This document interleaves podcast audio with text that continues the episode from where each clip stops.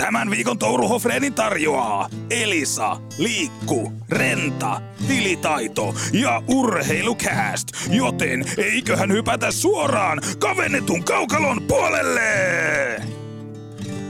Tervetuloa Touru Hoffreen jakson numero viisi pariin. Ville Touru Sami Hoffreen studiossa ja lähdetään saman tien sykkeet ylhäällä ajankohtaisiin aiheisiin. No näin tehdä. Mikä se on ekana lista? Pakko käydä toi Patrick Laineen telomiskeissi, koska tämä on nyt ollut viime päivinä hallinnut uutisvirtaa tuolla Pohjois-Amerikan päässä. Neljä peliä Rasmus Anderssonille. Yllättävän kova kakku. Sieltä lävähti. No NHL standardilla kyllä, mutta käydään nyt toi tilanne läpi. Siis Columbus Carola, Calgary oli pelin nimi. Peli oli ratkennut viimeisellä minuutilla, tai oikeastaan viimeisellä sekunnilla, eikö Summeri saanut samaan aikaan, kun Laine yrittää tyhjää maalin kiekkoa. Ja Rasmus Andersson Pari sekuntia ennen loppua. Jyrää sieltä niin kuin ihan vahingoittamisyritys, koska ei sillä ollut pelin ka- kanssa enää mitään tekemistä. Laine oli toki huonossa asennassa, joo laukomassa, mutta kyynärpäällä päähän ja vielä hyppy. Että ihan niin kuin puhdas telomin. Jääkiekossa on semmoinen asia kuin vastustajan kunnioittaminen. No siinä ei kyllä ollut sitä tietoa. Tuossa tilanteessa ei ole mitään syytä enää lähteä taklaamaan.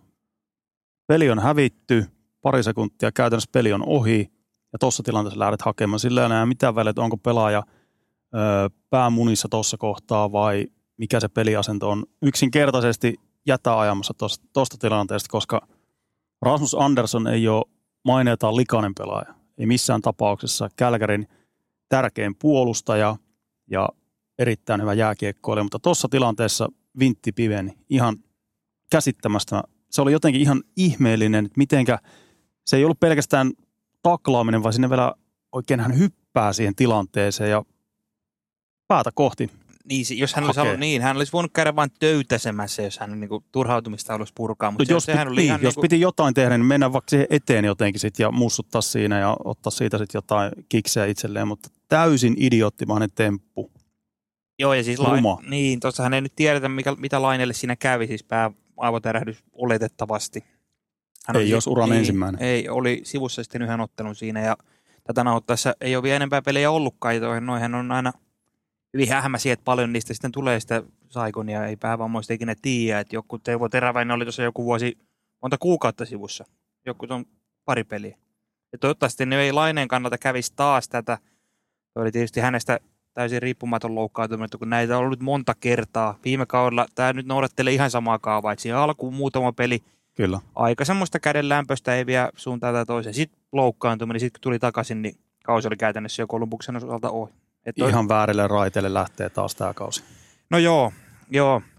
Ja Anderssonhan nyt valitti tästä tuomiosta, tai NHL pelaajayhdistys valitti Anderssonin puolesta tästä tuomiosta neljä ottelua, mikä näin suomalaisilta, suomalaisin vinkkelistä katsottuna niin on aika naurettava neljä ottelua. Esimerkiksi SM Liigan mittapuulla ei se ole mikään niin semmoinen oikein kova kakku. Mutta NHL se on. Ja sen takia Anderssonilla on myös niin kuin perusteet valittaa tästä. Juuri tästä on kyse. Viitekehys, missä näitä on annettu näitä pelikieltoja viime vuodet George Barrosin aikakaudella, on ajatunut tähän pisteeseen nyt, että neljä peliä on jo katastrofaalinen tuomio niin kuin pelaajan ja seuran näkökulmasta. Viime kaudella ei annettu kolme peliä enempää kertaakaan mistään taklauksesta tai tempusta. Eli tähän viitekehykseen, kun tuon asettaa, niin mä ymmärrän sen Kälkärin reaktion tähän tilanteeseen, että he valittaa tästä. Koska neljä peliä on NHL-standardeilla, niin se on todella kova tuomio. Mutta tässä tullaan siihen, että nyt tuota kurinpitoa pitäisi aidosti putsata ja kehittää, koska eihän se ole mitään järkeä, että sieltä lyödään se kaksi, kaksi, kaksi. Niin, tai- tapahtuu mitä tapahtuu. Niin, niin, ja välillä viiden tonnin sakot väliin. Joo, se on aina erittäin tuntuva, kun sieltä tulee se viisi tonnia ja rävähtää jostain päätiltistä. Joo, ei, Yhdestä kahteen peliin. Tämä on ollut se kaava viime vuosina. niin, ja sen takia on erinomaiset mahdollisuudet Calgary nyt saada tämä pelikielto alemmaksi, koska kyllähän ne kaikki pitää linjassa olla niin aiempiin tuomioihin. Nythän se menee ilmeisesti Gary Bettmanin ratkaistavaksi, Mm. kun se pelaa, pelaa tästä player safetystä valitettiin. Gary, pelin asiantuntija, katsoo klipit siitä ja tekee päätökset sen kautta. Aivan varmasti. Mutta en mä niinku näe, että miten toi, se vaatisi jonkun oikeasti tosi ruman tempun, mistä olisi myös kohtalokkaat seuraukset. Siis oikeasti joku tämmöinen. Aidosti sattuu tosi pahasti ja Niin, mikä sen, vakavasti. mikä sen voisi mun mielestä sen linjan muuttaa. että siellä olisi pakko antaa joku. Onhan näitä nyt annettu näitä jotain 30 peliä, mutta ne on ollut sitten niitä jotain jollekin Raffi Torrekselle ja ketä näitä on ollut tällaisia. Jotka on uusin, rikoksen Tom Wilsonilla oli joku pitkä panna, sekin lyheni tosi hovissa sitten, mutta Eihän nämä on, nämä on äärimmäisiä keinoja, joku Raffi Torresin tapaus, silloin 41 peliä annettiin, mutta Torresilla oli rikoshistoria aikaisemmin, että oli tämmöinen, ää, hän oli tehnyt niin monta kertaa likaisia temppuja, että se oli vihellettävä se peli poikki, mutta tämä oli silloin 2010-luvun puolivälissä, Mm. niitä main. Ja silloin oli eri kurinpitojärjestelmä ja se skaala oli aivan eri kuin nyt. Ja nyt George Barrosin alaisuudessa nyt ollaan menty tähän, että siellä on aika irvokastikin, että tämä termi on, että pelaajan turvallisuudesta huolehtiva osasto, mutta ei siinä hirveästi pelaajan turvallisuudella tunnu olevan mitään merkitystä, että se on enemmänkin vaan, että ei menetetä dollareita taskusta. Että sen takia pidetään nämä pelikielot hyvin maltillisena, niin ja kuinka irvokasta, että se valituksen teki nimenomaan NHLn pelaajayhdistys. joka tietysti- edustaa molempia pelaajia. Niin, että tämä on vähän tämmöinen komsi komsaa tilanne, että kenen sitten pitää vähän reagoida, että näitä tuomioita kovennetaan. En tiedä. kun päinvastoin nythän pitäisi tehdä niin, että pelaajayhdistyksen, eli pelaajien pitäisi nyt nousta parikaadeille, koska tämä on katsoa vähän nyt sitä isompaa kuvaa tässä kuin vain yksittäisiä tapauksia, että se on pelaajien etu, pelaajien turvallisuusetu, että näistä annetaan tuntuvampia pelikieltoja, ettei se ole aina sitä paria peliä maksimissaan, vaan että aidosti otetaan nämä päähän kohdistuneet taklaukset, taklaukset eri toten vakavasti ja niistä annetaan tuntuvia pelikieltoja. Ei mitään SM Liigan kaavaa, missä oli tämä viiden pelin skaala siinä jossain vaiheessa, että se lyötiin sitä kabineteista, että vähintään viisi peliä. Että pitää katsoa tapauskohtaisesti, mutta pitää olla myös sellainen leka, että pystytään antamaan törkeistä niiteistä jopa kaksinumeroisia, jos siihen on aihetta. Ehdottomasti. Tämä on samassa, kun tästä nyt tästä tapauksesta puhuttiin, otetaan tuohon Kolumbukseen kiinni, koska viimeksi sitä perattiin tämä Laineen sentteripeli, sillä oli kaksi peliä takana, ja Kolumbus ei ollut esiintynyt häävisti, mutta nyt tätä nauhoittaessa ne on voittanut kaksi, vai peräti kolme edellis, kaksi edellispeliä. Ne voitti silloin tuon Kälkäristä, ne voitti myös Minnesota. Ja oikeasti to, noissa peleissä, varsinkin tuo Kälkäri-peli, mutta myös tuo Minnesota, niin Kolumbuksessa oli nähtävissä jotain, mitä mä en ole ainakaan nähnyt siinä moneen vuoteen. Et se oli oikeasti jotenkin paljon tiiviimpi paketti. Ei Kolumbuksellekaan tällä kaudella nyt enää vuotanut niitä ylivoimahyökkäyksiä, mitä viime kaudella tuli. Et se on jotenkin ne tukkii keskellä, että se on selvästi se Vincentti nyt halunnut niin kuin jämäköittää sitä. Mun mielestä siinä on myös näkynyt sitä. Yksi sana, kurinalaisuus. Joo, Siinä näkyy nyt tällä hetkellä, että se on niin kehitysvaiheessa vielä se peli, mutta lähdetään nyt sen tiiviin puolustamisen kautta, mikä lähtee ihan perusasioista, mitä tuolla tasolla pitääkin olla kunnossa. On takapaineet, sivupaineet, kun kiekko menetetään pyritään ainakin nyt pitämään ne maalimäärät minimissä, koska ei tuossa vielä ihan tuo, tuhottomasti sitä ratkaisuvoimaa ole tuossa Kolumbuksen No joukkueessa. ei. nyt ne maalimäärät on pysynyt maltillisena, että pysyvät siinä tuloksessa kiinni mahdollisimman pitkään. Et kauden mitassa niin vaikea nähdä, että Columbus tuolla pudotuspelipaikoista kilpailisi, mutta tämmöinen vaatimustaso, ryhti, se on palautettava tuohon Columbuksen pelaamiseen. Ja siinä on selkeästi paljon parempi pelikuri, ja tästä pitää antaa kyllä uudelle valmennusjohdolle erittäin iso posia, koska siellä nyt on tällä hetkellä, se näkyy pelitilanteessa, että onko se joukkue kurinalainen tietyllä hetkellä. Nyt siinä on Kolumbuksessa on nähtävissä sitä, että voi antaa posia Kolumbuksen suuntaan niin odotusarvoihin nähdä. Joo, ja vaikka ne ei tällä kaudella pudotuspelipaikasta taisteli, niin se olisi jo iso edistysaskel, että siinä pelaamisessa olisi nimenomaan merkkejä siitä jostain paremmasta, koska vi- kahdella viime kaudella se ei, ei ole niin mitään. Siellä on mätetty niitä seitsemää maaleja ja se on ollut semmoista karmeita sirkusta. Nyt on ollut, täytyy oikeasti kanssa itse nostaa hattua nyt, nyt siellä on selvästi jotain, ne ei ollut, nyt kun ve- vertaa Kolumbuksen viime kausien peli, kun oli välillä niin kuin ihan tajuttomia sirkuksia, ne oli viihdyttäviä katsoa. Nyt on ollut aika semmoista vähätilanteista peliä. Ei ne ollut niin kuin viihdyttäviä mun mielestä. Esimerkiksi toi Kälkäri-peli, niin se oli semmoista pelikirjakiekkoa. Tuosta se lähtee se kulttuurin rakentaminen.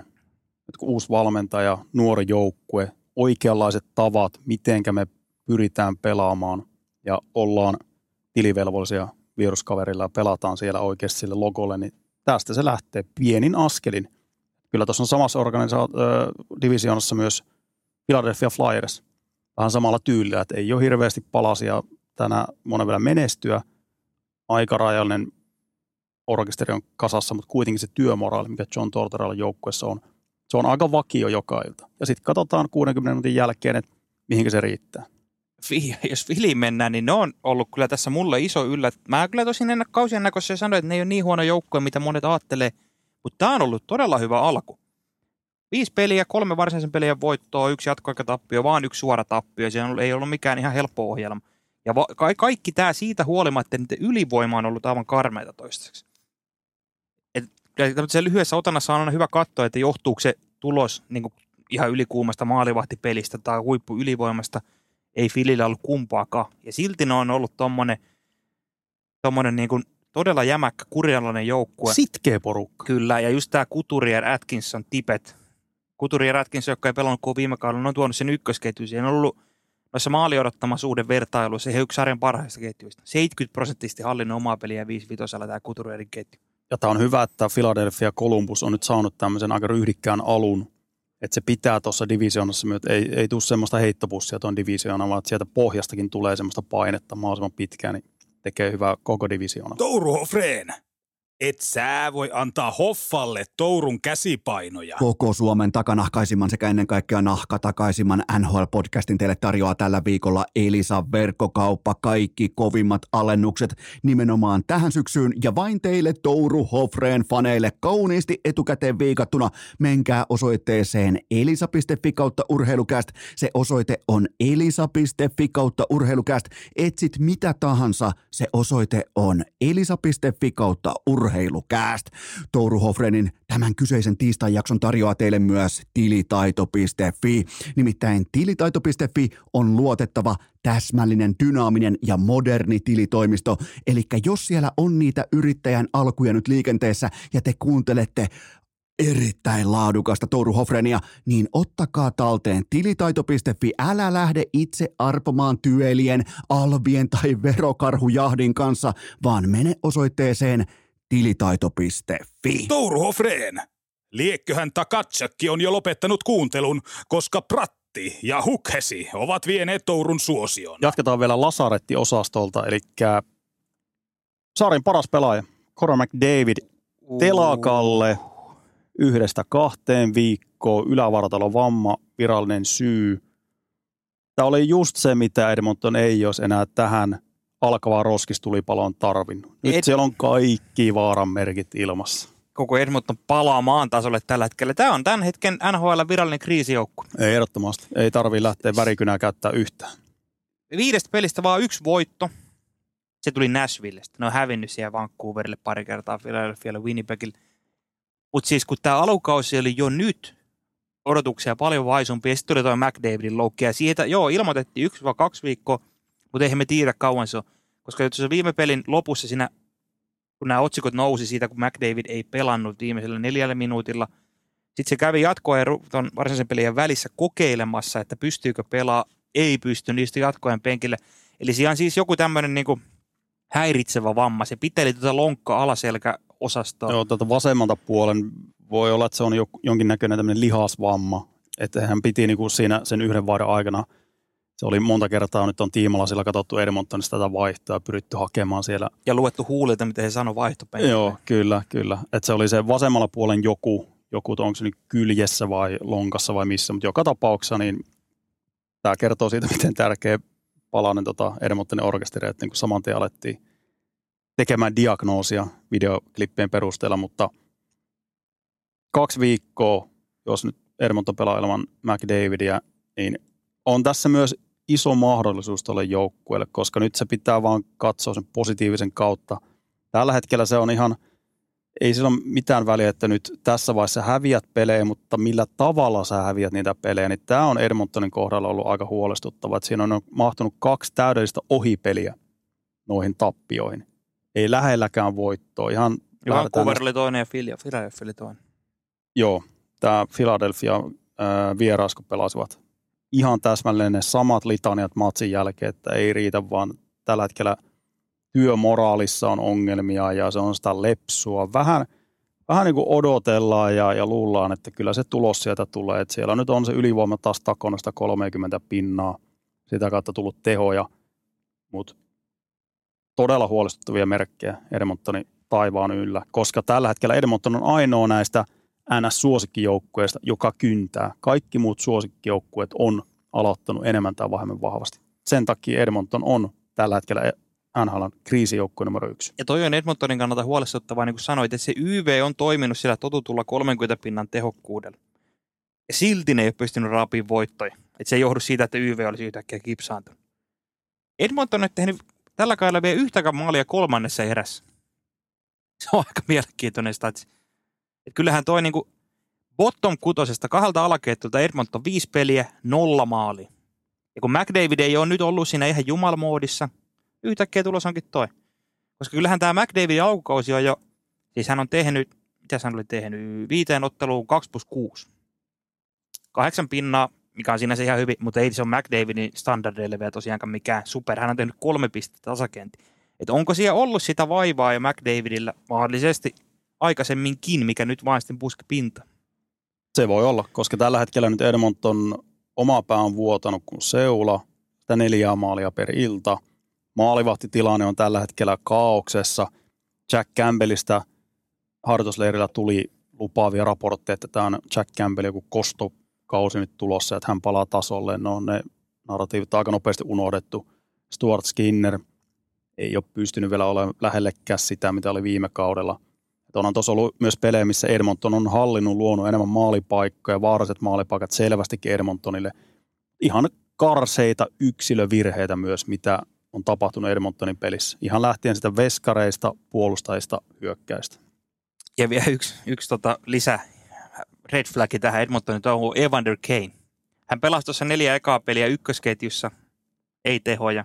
Sitten kolmosketju. Kolmosketju ja sitten hän Evanderilla vanhalla ongelmapelaajalla keitti yli hän rupesi tappelemaan. Hän ilmoitti peliaikeen haastelusta. No kun mulle ei peliaikaa tuli, mä ajattelin mieluummin tapella. Toi kertoo Evander Kaneista aika paljon. Joukkue on tuommoissa puolikriisissä jo. Aika vaikea kauden alku ja sitten menet kansalliseen TV-lähetykseen ilmoittamaan siinä, että no ajattelin tapella, koska peliaika on mitä on. Tuo on joukkueen myrkyttämistä ja sen takia Evander Kaneilla on myös ongelmapelaajan maine. Tämä lähti tuo Edmontonin – taivalla. Hän sai uuden alun siellä, pääsi pelaamaan McDavidin rinnalla, teki tulosta. Mutta ei hän, se on sen luotainen pelaaja, että sillä on syysä, minkä takia Evander Keinia myös vähän syrjitään tuolla pelaajamarkkinoilla. Että ei ole semmoinen pelaaja, jota taidostaan huolimatta välttämättä halutaan siihen joukkueeseen. Että jos se nyt lähtee sitä sisältäkin nakertuu, tuo Edmontonin tilanne, niin hälytyskellot soi entistä kovempaa. Käsittämätöntä. Ja Keini on tuo joukkueen pakkaskuningas, miinus kuusi, viiteen pelin nolla plus yksi. Et ihan siis oikeutusti pudotettiin kyllä sitä ykkösketjusta, mutta kyllähän vähän tuli mieleen, että oliko tässä nyt semmoinen, että Keini sen puolitoista kautta siinä pinnisti oikein, että käyttäydynyt, käyttäydynyt hyvin, kun tuli tänne. Ja nyt se sitten se todellinen luonne taas alkaa paljastaa, kun tulee vähän pomppuja tie.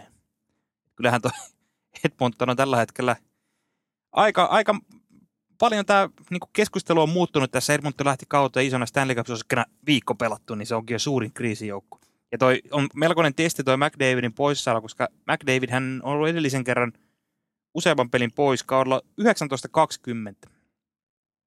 Se oli seitsemän peliä. Sitä ennen ainoastaan tulokaskaudella ollut pidemmän aikaa pois. Edmontonia testataan sitten ihan toden teon.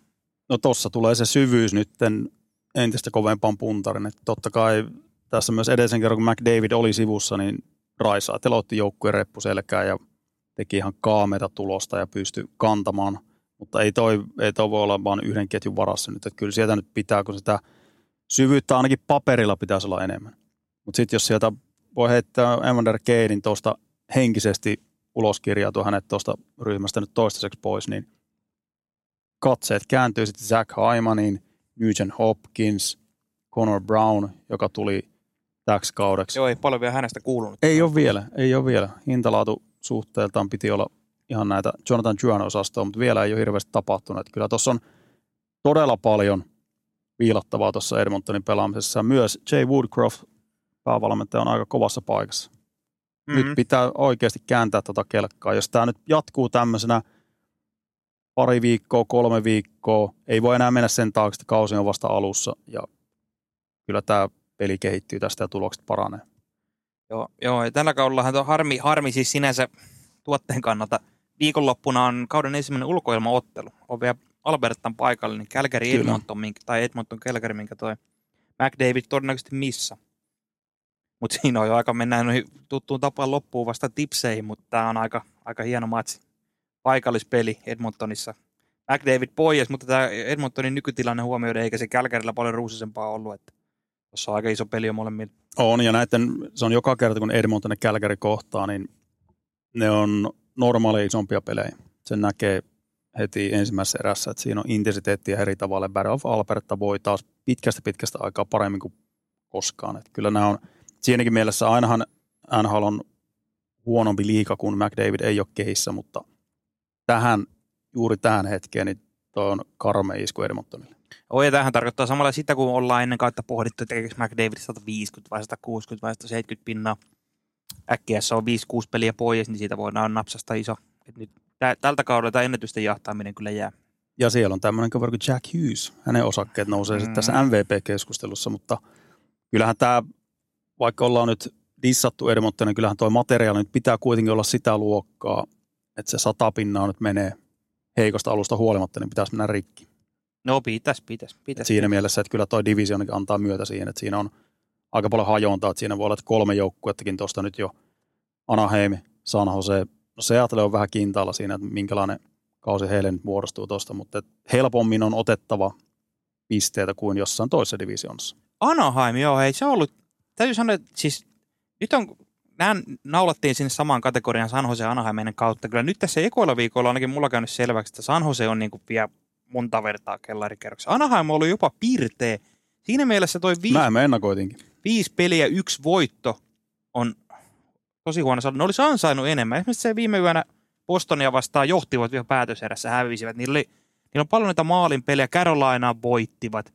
Että Anaheim on ollut, ja siinä on, siinä on ollut niin kuin sinänsä viihdyttävä joukkue seurata. Siellä on nyt, nyt kaikki ne nuoret on tuotu sinne. Siellä on McTavisit ja sitten siellä on Leo Carlsonit ja Oli muuten erittäin hyvä debyytti Carlsonilta. Oli. Aika, aika mielenkiintoinen, miten he myös ajaa sisään Carlsonia tällä kaudella, että eivät joka peliin edes pue häntä, jo, ei edes niin kuin minkään esitysten kautta, vaan että, että on ihan selkeästi suunnitelma, että ajetaan hitaasti sisään, että hän on sitten keväällä parhaimmillaan ja pystyy pelaamaan tasaisesti illasta toiseen. Et aika harvoin näiden kärkivarausten kohdalla tehdään tätä. että Enemmänkin lyödään saman tien syvään päätyyn ja katsotaan, missä vaiheessa tulee seinä vastaan. Mutta nyt on aika määrätietoisesti lähdetty kehittää tota hänen tulokaskautta. Ja luin Anaheimin GM Pat Verbigin haastattelun tästä aiheesta. Se ilmoitti siinä ihan suoraan, että he aikovat nyt niin kuin säädellä tätä Carlsonin kuormaa, että se on välillä sivussa kauden ensimmäisessä puolesta, jotta se olisi hevonen, käyttötermi horse toiselle, toiselle puolelle kautta. Ja Verbeek sanoi siinä haastattelussa, että hän muistaa, kun hän itse tuli NHL, hän pelasi heti täyden kauden, ja se 40 pelin jälkeen hänelle tuli seinä vasta. Että hän ei halua, että nyt tämä Kaatso joutuu kokemaan samanlaista. Ja monet tulokkaat on sitä sanonut jälkeenpäin, että sen kauden aikana ei julkisuuteen myönnetä sitä, että miten raskas grindi se on. Mutta et monet pelaat sitten, kun vaikka pari vuoden päästä ollaan palattu tulokaskauteen, niin sanoo suoraan sen, että se on siinä vuoden vaihteen tienoilla, niin siinä alkaa olla sitten jo bensa aika lopussa. Että se grindaus on niin kovaa, kun ei ole pelannut tuommoista pelimäärää. Puhutaan 18-19-vuotiaista pelaajista. Se on ihan ymmärrettävää. Tämä on mielenkiintoinen ilmiö, että tämmöistä ei ole tapahtunut aikaisemmin näiden top 3, top 5 varausten kohdalla. Mm. Posi Anaheim suuntaan. On Anaheimissa siinä on jotain uutta värinää nyt. Ok, en mä nyt, e- eikä tässä nyt mitään pudotuspelikisaa ruveta maalailemaan, mutta esity- esitykset on ollut viihdyttäviä, ne on ollut semmoisia raikkaan, semmoisia sitkeä yhtenäisiä. Ja sitten niillä on se uusi logo, van, tai siis vanha Mighty Ducks logo. Eikö siinä ole joku juhlakausi nyt pyörimässä? Kyllä. Et siinä on kaiken näköistä tämmöistä uutta värinää Anaheimista. Et kiva, että sielläkin on vähän aurinko paistaa pitkästä aikaa. Otan pieni tauko ja sen jälkeen jatketaan perkkuuta. Touru Hofreen, aikamme gladiaattorit. Koko Suomen Jaska Hukesi pitoisimman NHL-podcastin teille tarjoaa tähän viikkoon hikipanta.fi. Käykää tsekkaamassa Touru Hofreen fanikunta nyt laajoin joukoin liikkeelle. Nimittäin nyt on Touru Hofreen kahvikuppia. On fanipaitaa, käykää katsomassa hikipanta.fi. Ja yhdelle onnekkaalle lähtee mukaan seuraavan puolentoista viikon aikana Pleikka Vitonen, joten käykää tsekkaamassa Touru Hofreen fanaatikot, kaikki te pikkukellarinörtit, käykää tsekkaamassa osoite hikipanta.fi. Touru Hofreen, tätä ei kuuntele Mikke, Makke, Rane, eikä etenkään Sauna Pekka. Pysytään läntisessä konferenssissa ja otetaan vielä Tyynemeren joukkueesta Vegas Golden Knights käsittely. Historiallisen kova startti jo tällä hetkellä kaikkien oikein paras alku hallitsevalle mestarille. kuusi peliä, kuusi voittoa, kolme kotivoittoa, kolme vierasvoittoa, aika vakuuttavalla tavalla. Ja eikä edes noiden pelien sisällä, niin se ei vielä, siellä on paljon kiristettävää, mutta on aika kovalla rutiinilla kääntynyt noita otteluita voitokseen. Mä en ainakaan itse odottanut, että näin väkevä startti Vegasilta heti kärkeen. Enemmänkin oli toisinpäin, että Vegas on niitä joukkueita, joka aloittaa vähän hitaammin ja parantaa pikkuhiljaa, kun tuo joukkue on tuon lyhyen kesän jälkeen pääsee taas kunnolla käyntiin. Toki siellä ei mittarit ollut ihan parhaista päässä. Siellä on San Jose, Anaheim, Chicago, Seattle, Winnipeg. Yhtä kaikki. Joo, tulos on se, mikä ratkaisee. Krapulaa maalailtiin, mutta sielläkin yhtäkkiä historian paras aloitus. Mikään joukko ei koskaan aloittanut hallitsevana mestarina 6-0-0 saldolla. Eikä ole yhtään kaukaa haettu, että ei tässä enää kuin neljä peliä siihen, neljä voittoa, että tuossa sivuaisi tota historian pisintä voittoputkea kauden alusta lähtien. Kaikki joukko, ei vaan mestari. Kaikki joukko. Okay. Kyllä. Ja 10-0 startilla. Viimeksi Buffalo Sabres, olisiko ollut 0607 kaudella. Okei. Okay. Ihan Ja tuohon, Harvas. tätä, tätä nauhoittaessa, niin Colorado on edelleen tappiot on 5-0-0 saldolla ja Boston on 5-0-0 saldolla. Kolme joukkuetta sitä ennätystä vielä jahtaa. lännessä suuret on ollut suuria alkukierroksella. Colorado, Vegas, Dallas. Ne On. joukkueet, jotka on lähtökohtaisesti jo lännen kovimmat. Edmonton on se neljäs, jota me nosteltiin siihen, että se on ainoa, joka nyt on aloittanut heikosti, mutta kaikki nämä voimatalot on aloittanut tosi vahvasti. Harvinaista, kun, siis ihan eri tilanne kuin idässä, mennään siihen myöhemmin, mutta siellä on noin kaiken maailman Philadelphia ja Detroit porskuttaa. Mutta lännessä kyllä. Lännestä tarvii nostaa ihan terävimmän käden takaa Arizona. Viisi peliä, kolme voittoa. Ollut tosi hyvä mun mielestä alkukaudella. Toi kolme voittoakin on vähän, jos Anaheimilla se yksi voitto alakanttiin suorituksiin nähden, niin mun mielestä Arizona oli kolme voittoa vähän alakantti. Niillä tuli kaksi kirvelevää maalin tappioa, tosi vähän maaliset pelit New Yorkissa, Islandersia ja Rangersia vastaan. Mutta muuten, siinä joukkueessa on nyt ihan aineesta. Ekan parin viikon sen jälkeen mä naulaan, että Arizona kisää tosissaan pudotuspelin paikasta. Ihan täysin. Eikä edes toi pistesaldo ei ole se vakuuttavin, vaan se, millä tavalla Arizona on pelannut noissa peleissä. Mm. Todella viihdyttävä joukkue. Jos ei ole Arizonan pelejä tullut katteltua viime vuosien aikana, niin nyt on korkea aika kääntää kanava Arizonan peleihin, koska tuossa joukkueessa on sitä paljon puhuttua raikkautta, nuoruuden intoa, mutta se on myös, se ei ole semmoista tyhmää pelaamista, vaan että pyrkivät pelaamaan kiekolla tosi paljon semmoista lyhytsyöttöpeliä. Siinä on semmoista oikeanlaista progressiivisuutta siinä pelaamisessa ja ihan yksilötaitoakin löytyy. Siellä Logan Cooley, ollaan puhuttu hänestä aika paljonkin. Siellä on todella paljon hyvää meneillään tuossa Arizonan joukkueessa tällä hetkellä. Aika pitkään Vemelkka, ykkösveskari, sai pelata ilman yhtään takaiskoosumaa 5-5 pelissä. Et siellä on myös se 5-5 pelaaminen on aika hyvin näpeissä. Että kyllä tuosta Colorado ja Dallasin takaa, niin Arizona voi koukkia tuossa kolmospaikalla ihan tuonne hamaan loppuun asti. Ei Mä- ole mikään hotteikki. Ei ole. Mä, en- mä oon nimennyt Arizona nyt termillä pörriäislauma. Se on, se on kyllä pörriä Koska, koska kyllä. ne on nimenomaan aina ne on siinä paikalla. Se on tosi energistä, herhiläisenä ovat kimpussa. Just niin kuin nämä uudet hankinnat, vaikka pakistossa toi Durtsi, Sean Dampa erittäin hyvä. ja Juuso Välimäkeä voi myös heikuttaa. Aloittanut kauden tosi hyvin. Et siinä on niin kuin tuota laajuutta pakistossa Keller, Heiton, Smaltz ykkösketju. Tosi hyvä ollut. Nyt siinä on ollut Matselli pyörittämässä Kuulin kanssa kakkosessa. Et tossa on, tossa on paljon hyvää tuossa Arizonassa. Tota Turing Newtähän ollaan kehuttu coachia aikaisemminkin, mutta ei ihan turha. Ja hyvä nähdä, että Arizona nyt on, me osattiin vähän niin kuin povattiin tätä noissa ennakkolähetyksissä, että, että tämä ei missään nimessä huono joukkue enää. Tämä ei ole mikään tämmöinen suonenveto nyt ensimmäisten viikkojen aikana, että Arizona nyt tuolla haastaa noita suurempia joukkueita, vaan että ihan aidosti pelillisesti pystyy lyömään semmoisia esityksiä pöytään, jolla ne pystyy haastamaan minkä tahansa joukkueen tässä liigassa. Mm. Tuo on hyvä tilasto. Mä tykkään noista seurakohtaisista edistyneistä tilastoista. Katsoa, että maali odottama suhdetta, eli XGF-prosenttia 5-5 pelissä. Se on semmoinen tilasto, että kauden päätteeksi ja pitkässä juoksussa siellä on aina parhaat tai eniten pisteitä keräävät joukkueet on myös tämän tilaston kärjessä. Arizona tällä hetkellä tilastossa seiskana. Tuossa vähän aikaisesti mainittu Philadelphia neljänten. Eli nämä kertoo siitä, että tällaiset joukkueet on aloittanut tosi hyvin. Toki tässä on mukana vähän huonoa se, että mä haukuin tuota Nashville jo viimeksi täällä. Ne on tämän tilaston ykkösen. No, mutta se on tuommoista, aina pitää olla semmoista tilastohajontaa myös siinä. Oo, ja näähän nyt, kun tässä nyt otetaan, tulee 10, 20, 30 peliä, niin tästä, tästä alkaa näkeä jotain. Mutta on Arizona, toi anteeksi Nashville noita pinnoja tuossa keräily. Mutta jos mennään niin kuin lännen puolelta semmoisiin oikein pettymyksiin Edmonton lisäksi, niin Seattle. Siinä on jotain, tulo, tulos ei vaan ole nyt tullut, eikä ne esityksikään mitään niin tykkäjä ole. Se on vähän jotenkin semmoinen lamaantunut ollut. Et se viime kauden jälkeen se oli niin sensaatiomainen, se oli joka kuukausi kun alkoi, niin odotettiin, että onko tämä nyt se kuukausi, kun Seattlen kupla puhkee. Se ei missään vaiheessa puhjennut, pelasivat tosi tasapainoisen kauden ihan sinne playereihin asti. Ja kyllä jotain, tuon Seattlen kohdalla puhuttiin näistä odotusarvoista, kun ne odotusarvot nousee, niin se voi myös vähän kipsata tuota joukkuetta. Että eihän he ei ole millään tavalla muuttanut sitä pelaamistaan. Täsmälleen samalla tavalla pyrkivät pelaamaan.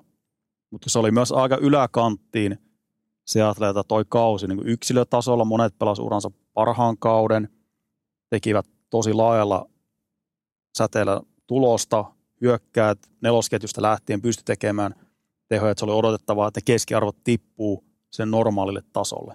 Et siinä mielessä niin se ei ole, se ei ole jätti yllätys, mutta se, että mitenkä tuloksellisesti, miten heikosti Seattle on aloittanut, niin on se, on se pienoinen yllätys.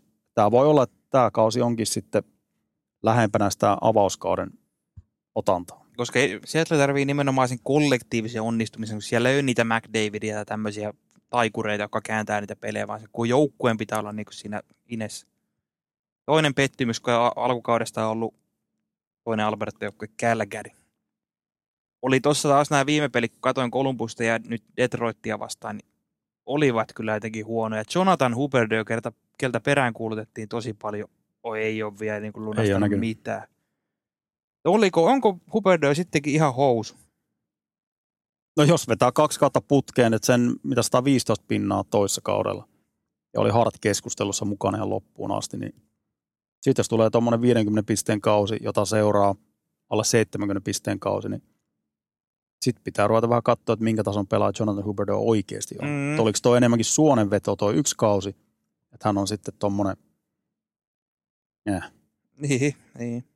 Oliko lännestä vielä muita huomioita? On. Yksi joukkue, joka tulee olemaan helvetin kova tänä vuonna. Los Angeles Kings. Los Angeles Kings. Erittäin hyvä. Ei ole vielä, ovat vaan voittaneet kaksi peliä viidestä, mutta erittäin hyvältä näyttää. Mä uskon, että tämä joukkue on Vegasin jälkeen niin ottaa kakkospaikan tässä divisionissa. Todella hyvältä näyttää heidän pelaamisensa ja siihen nähden, että mitenkä paskaa maalivahtipeliä Kingsillä on, he on saaneet nyt, eikä tämä ole yllätys, mutta jos se maalivahtipeli nyt vähän petraantuu, niin se jo itsessään nostaa. Kings pystyy tällä hetkellä luomaan maali odottamaan hyvin ottelusta toiseen. Ei hirveästi aina vastustajalle laadukkaita maalipaikkoja.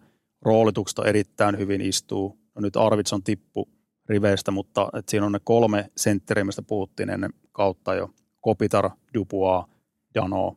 Heidän ympärilleen pystyy rakentamaan erittäin hyvät kolme hyökkäysketjua, joista saa tehoja aikaisesti. Kyllä parempi joukkue, mitä tällä hetkellä toi heidän voittorekordinsa antaa ymmärtää. Kyllä, viides, viides pelissä kaksi voittoa. Taitaa olla, ei nyt auki se tilasto tässä, mutta katsoin 5-5 maaleja. Nämä oli siellä ihan kärjessä, maali suhteessa ainakin. Ja myös tämä mun äsken mainitsema maali odottamaisuuden, niin siellä Kings on koko sarjan kuudentena, mikä tukee tätä näkemystä, että heillä vähän vielä tulos laahaa suorituksiin näin. Vaaralliset maalipaikat toiseksi paras suhde tällä hetkellä koko liigasta. Mm. Kälkärillä toi, ö, paras. Joo. Mutta mä allekirjoitan nuo Kälkärin ongelmat kyllä, kyllä myös, että toi, toi Detroit-peli, se oli jotenkin... Täydellisesti. Ihan sukkasillaan tullaan ensimmäiseen mm. erään ja sen, sen jälkeen lähdetään sitten Joo, se oli semmoinen hampaa, ei ole oikein mitään tunnetta tai sillä tavalla. Se oli Huberdeon näköinen esitys. Eli mikä se oli? Housu? Housu. Housuman esitys. Joo. Lännestä otetaan Dallas vielä nopeasti näistä huippujoukkueista. Näyttää hyvältä. No, Todella hyvältä. Mä, mä, tykkään tuosta Dallasin nipusta. Että kyllä sekin vielä, että Matt Duchesne ei ole vielä, onko Kojo tilasta taitaa olla tällä hetkellä edelleenkin, että siellä ei ole vielä saatu, saatu hirveästi mitään irti, mutta tuosta pikkuhiljaa Robertson pääsee tasolleen, Roope Hintz pääsee täyteen pelikuntoon. Niin, eikö ollut poissakin siinä ekan peliin? Kyllä, ja se on vaikuttanut tuohon Robertsonin pelaamiseen, että kun se kärkiketju lähtee rullaa, sieltä saadaan sitten White Johnstonit ja kumppanit tuosta syvyyttä tuohon, niin Dallasilla näyttää myös aika hyvältä, että se on hyvin tasapainoista toi joukkue ja on iskukykyinen joukkue. Että kyllä Colorado, Dallas, Vegas, ei tarvii lähteä näiden ulkopuolelta nyt katselemaan niitä. Ja Losi Joku- joku Arizona menee. iskee siihen kantaan. No, hyvin mahdollista. Mutta toi, toi on muuten hauska huomio Dallasista ja Miro Heiskasesta. Siitä on tullut nyt tämmöinen virallinen tämmöinen hot take, että Joo. Heiskanen voittaa Otetaan tämä. Otetaan tämä. Tämä on nytten, se oli siinä vaiheessa, kun Heiskanen ei ollut vielä avannut pistetiliä. Se ehkä lähti nyt tästä, kun äh, supertoimittaja Elliot Friedman heitti jossain, että hän katseli tuossa Dallasin peliä. ei varmaan hirveästi ole kattellut Dallasin pelejä tässä viime vuosina. Tuo Heiskanen näyttää hyvältä. Tässä on Norris voittaja suosikki. Se lähti siitä, kun ne pelasi ekan peli, eikö se ollut Vegasia vastaan niiden eka peli, kun se Joo. antoi vastataklauksen, oli Joo. se Kiikan Kolesaarille. Heiskanen meni hakemaan kulmasti, kun semmoinen, mitä Heiskalta yleensä on hirveästi nähty. Että se näyttää niinku fyysisyyttä. Se oli tämmöinen, että jumalautsi, tämä Heiskanenhan on oikeasti Norrisäijä, Norrisäijä. Pinna per peli, niitähän se totta kai pisteitä vaatii, mutta tämä ei ollut ainoastaan tämä Friedman, vaan oli myös se Athleticilla oli juttu joka joukkueesta tämmöinen joku bold prediction tai joku ennustus, niin siellä oli Dallasilta, että Heiskanen voittaa Norris. Tämä on nyt noussut tämmöiseksi suosituksi hotteiksi. Ja ihan siis täysin mahdollista. On se Norris ehdokkaiden joukkoon, mutta kun se vaatii, kun siellä on Keil Makar nyt, jos pysyy terveenä, niin se on se sata pinnaa taas tulossa. Mm. Se on se hänen nykyinen tasonsa. Näissä lukemissa, kun pyörii noin puolustajan pisteet, niin siihen ei heritä 80 pinnaa millään. Ja se, se on myös paljon aina näissä äänestyksissä, että siinä menee tietty aika, riippuu myös markkina-alueesta, että sä pääset ensinnäkin siihen keskustelun tasolle, että nostetaan tietty pelaaja siihen. Ja nyt Heiskanen on päässyt siihen, että nyt se ei ole enää mikään semmoinen öö, tämmöinen seksikäs valinta, että otetaan nyt tuota Heiskanen, vaikka tämmöinen yllättävä nimi, että nyt sitä aletaan rummuttaa entistä enemmän tuolla. Ja sama oli tuossa Spinning Chicklets podcastissa nostettiin Mikko Rantanen esille, että NHL on aliarvostetuin pelaaja. Joo, se mä näin kuin someklipisistä. Nyt hereille. Ihan oikeasti, nyt hereille. Nyt puhutaan NHL yhdestä parhaista laitahyökkäistä ja jopa pelipaikkansa paras. Voi sitäkin argumenttia heittää. Niin ei, ei tämmöistä enää. Aliarvostettu termi on aika vaikeana kiteyttää, että kuka arvottaa mitäkin ja mikä on aliarvostettu, mutta ei Mikko Rantasta nyt, ei supertähteä nyt voi laittaa mihinkään aliarvostettu kategoriaan. No ei, ei. Siirrytäänkö itse? Ei kun vaan otetaanko lännestä itse kiinni tähän näin, kun lännen pelaaja Travis Dermott. Hei, posia. Ja jälleen kerran, nyt pysytään Arizona posi, posi, posi nuotilla. Kyllä. Siis no, kerrotaan nyt tämä asia, että NHL kielsi nyt tälle kaudelle nämä sateenkaariteipit tai sateenkaaritunnukset. Ja myös niin kuin erkkari. Hyvä jätkät. Siis mitä helvettiä? Miksi ne niinku, miksi NHL tekee tästä ongelman? Koska se on NHL. NHL ampuu itsensä jalkaan näissä tilanteissa kerta kerran jälkeen. Se on uskomaton, miten, mitä hyvää sä saavutat sillä, että isket tommosen kiellon koko liikaan. Se on sitten eri asia, että jos joku yksilö ei halua laittaa teippiä siihen mailaan, se on hänen etuoikeutensa, mutta kun NHL on näitä kampanjoita, että tämä laji on meille kaikille. Ja sitten toisaalta sitten tehdään tämmöisiä päätöksiä, niin se on niin härskissä riskiriida, ristiriidassa toi koko NHL-markkinointikoneista välillä, että ei mitään muuta kuin pelkkää negatiivista julkisuutta tuolla päätöksellä. Aivan älytöntä. Se ei ole yllätys, että NHL on konservatiivinen sarja. Setämiehet johtaa sitä siellä mahonkipöytiensä takana, mutta tämä päätös sen tiesi, että tästä tulee semmoinen paskamyrsky ja sen takia on hieno homma, että sieltä tulee tuommoinen ihan peruspelaaja, Travis Dermott. Ei ole mitään sanavaltaa hänellä tässä NHL niin markkinointikoneistossa. Mm. Mm. Ei mitään tähden elkeitä pysty, pysty niin oikein julistaa tuolla. Että ihan peruspelaaja. Ja sitten tekee tuommoisen ratkaisun, niin se vaatii bolseja. Todella kova peliliike. Niin hän oli siis tuohon niinku yläkäden tai tupen tyveen, eli yläkä, ylä, mailan yläpäähän vetänyt yhden rinkulan tätä Joo. sateenkaarierkkaa. Mutta eikö NHL nyt, ne luopu siis, kun viime kaudella oli näitä Pride-teemaotteluita, missä niillä oli ne Pride-paidat ainakin lämmittelyssä. No kun siitähän se lähti vyörymään, kun Niin sitten osa, osa niin seuroista kielti, kielti sitten kokonaan näiden teemaotteluiden ympärillä sitten näiden paitojen pitämisen. Niin, ja, niin sitten tuli tämä naurettava teippi. Koska siis mä nyt voin omasta kohdasta puhua, että ei mua, niinku, ei mua tämä asia ole mulle mikään semmoinen hengen asia. Mä en tiedä näistä, näistä LGBT, mitä nämä nyt on, on mitä on. Mä en tiedä näistä oikein mitään, mutta ei mua niinku haittaa. Jos kyllähän jokainen saa kannattaa edustaa sitä, mitä haluaa. Mua niinku haittaisi yhtään, jos sä istuisit siinä sateenkaaripaidassa mua vastapäin. Voisi ottaa ensi viikolla vaikka Ja mä oon käyttöön. aivan varma, että NHL-pelaajista yli 90 prosenttia on mun kanssa, ajattelee samalla tavalla. Niille on ihan ok. Kyllä jos tuottaja Seppänen ilmoittaisi meille, että te vedätte nyt seuraavan jakson sateenkaaripaidoissa ihan tuon osoituksena, niin okei. Okay. Voidaan vetää joku teemalähetys Niin, vaikka. niin miksi? Tämä on niin ongelma muutamalle NHL-pelaajalle. Ja tässä nimenomaan tulisi se, että se on sitten heidän oikeutensa olla pukematta sitä paitaa päälle, jämähtää sitten sinne pukukoppiin alkulämmittelyn ajaksi. He saavat tehdä sen oman valintansa, kuten vaikka Ivan Provorov teki viime kaudella. Siellä oli muutamia muitakin yksilöitä. Provorov oli, ja sitten oli Mark ja Erik Stahl oli, ja sitten oli tota James Reimer. Joo. Ne, ne kieltäytyi niistä Pride-paidoista alkulämmittelystä. Mutta kun kategorisesti kielletään, niin tämä on, tämä on ihan karmea päätös NHL. Ja toivottavasti merkit viittaa siihen, että näitä tullaan näkemään tällä kaudella useampiakin. Että siellä on tämä niinku teippifirman iso kiho sanoi, että joo, että siellä on tehtaalle tullut tilauksia, että ollaan laittu teippiä postiin ja siellä on varmaan osa pelaajista laittelee noita teippejä mailoja. Tämä tulee iso peukku. Niin ja nyt on mielenkiintoista nähdä NHL ilmoitti, että nyt ne tutkivat tämän Dermotin tapauksen ja sitten julkistetaan rangaistus, minkä Dermot saa tästä, että hän oli yksi kierros sateenkaariväristä teippiä mailassa.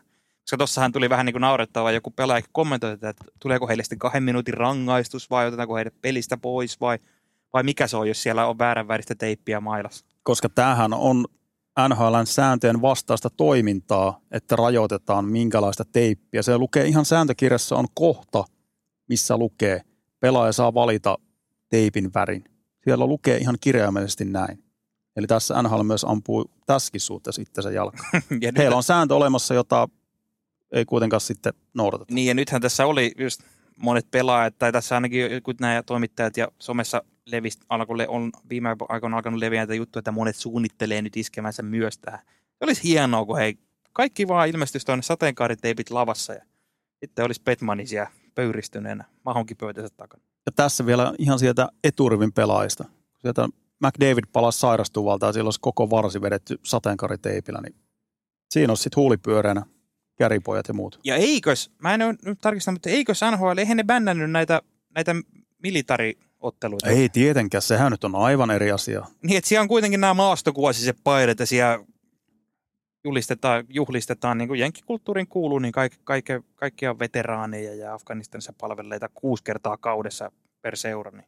Se on häiritsevämpää, että tämä niin militari palvonta, mitä NHLkin tekee, kaikki Pohjois-Amerikan ammattilaissarjoissa tehdään tätä, tätä, että siellä on aina, lyödään veteraanit, tuodaan sinne jäälle ja näin, ja se, se on niin kuin tärkeä, tärkeä ää, niin kuin eleen osoitus myös näille, mutta kun tiedetään ne juurisyyt siellä, eli rahan takia tätä rahoitetaan tämä koko sotilaskoneisto, niin tossa on niin kuin isompi ongelma kuin sitten tämmöinen sateenkaaripaidat. Mm, Hyvä NHL. Tämä, tämä meni ihan tuupiin teiltä. kyllä. Mennäänkö takaisin jään tasolle? Mennään jään tasolle ja lähdetään tuonne itäisen konferenssiin.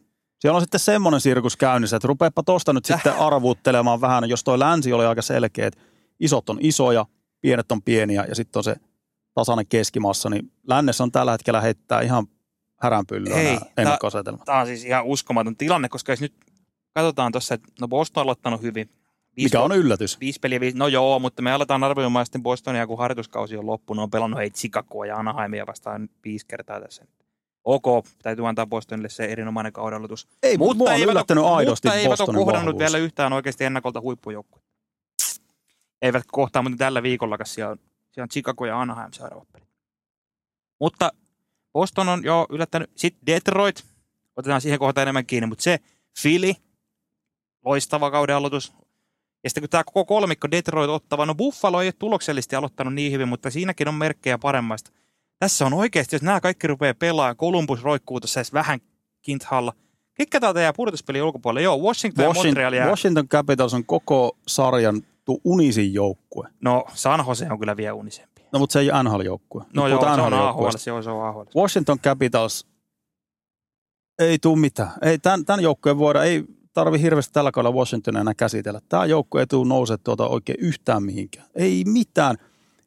toi tulos on ihan linjassa sen pelaamisen kanssa. Washington voi olla idän viimeinen. Ihan täysin mahdollista.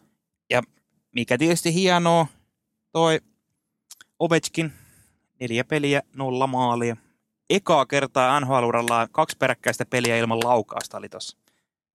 Et kyllähän toi nuo tota, ekaa kertaa niin aikoihin alkaa myös näyttää siltä, tai rupesin miettimään tätä asiaa, että Ovechkin ei välttämättä saavutakaan muuten sitä Kretskin maaliennätystä.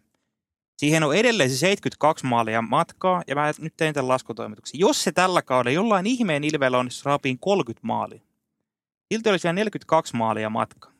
Ensi kaudella Ovechkin on 39, silloin 20 maaliakin voi tehdä oikeasti jo tiukka. Tätä tahtia, kun Washington on niin huono joukko. Sitten, sitten, sitten siihen olisi vielä se yli 20 maalia. Sitten pitäisi 40-vuotiaana painaa vielä 41 vuotta. Ei toi välttämättä oikeasti. Jos tällä kaudella Ovechkinin pitäisi tehdä se vähintään 30 maalia, että se pysyisi realistisesti.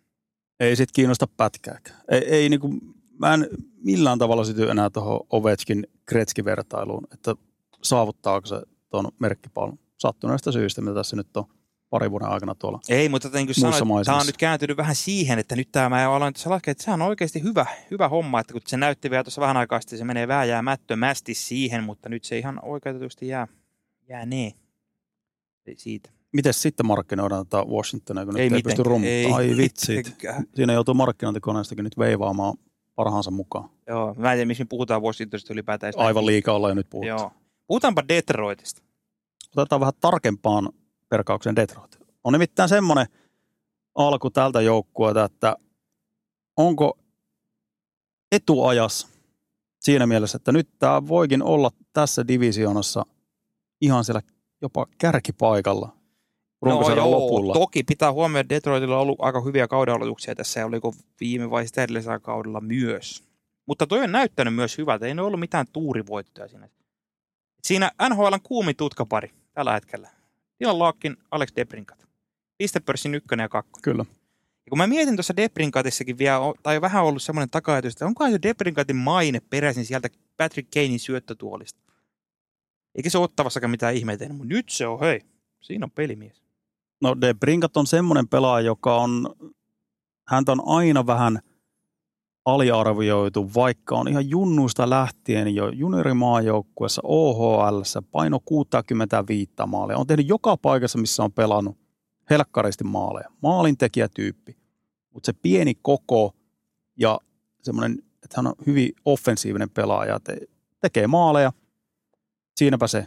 Et sekin, että hänet varattiin aikana kakkoskierroksella, vaikka tuommoisilla tehoilla varustettu pelaaja menisi heittämällä ykköskierroksella. Maalintekijätyyppi. Kuitenkin kaksi kertaa 40 maalia siellä Chicagossa.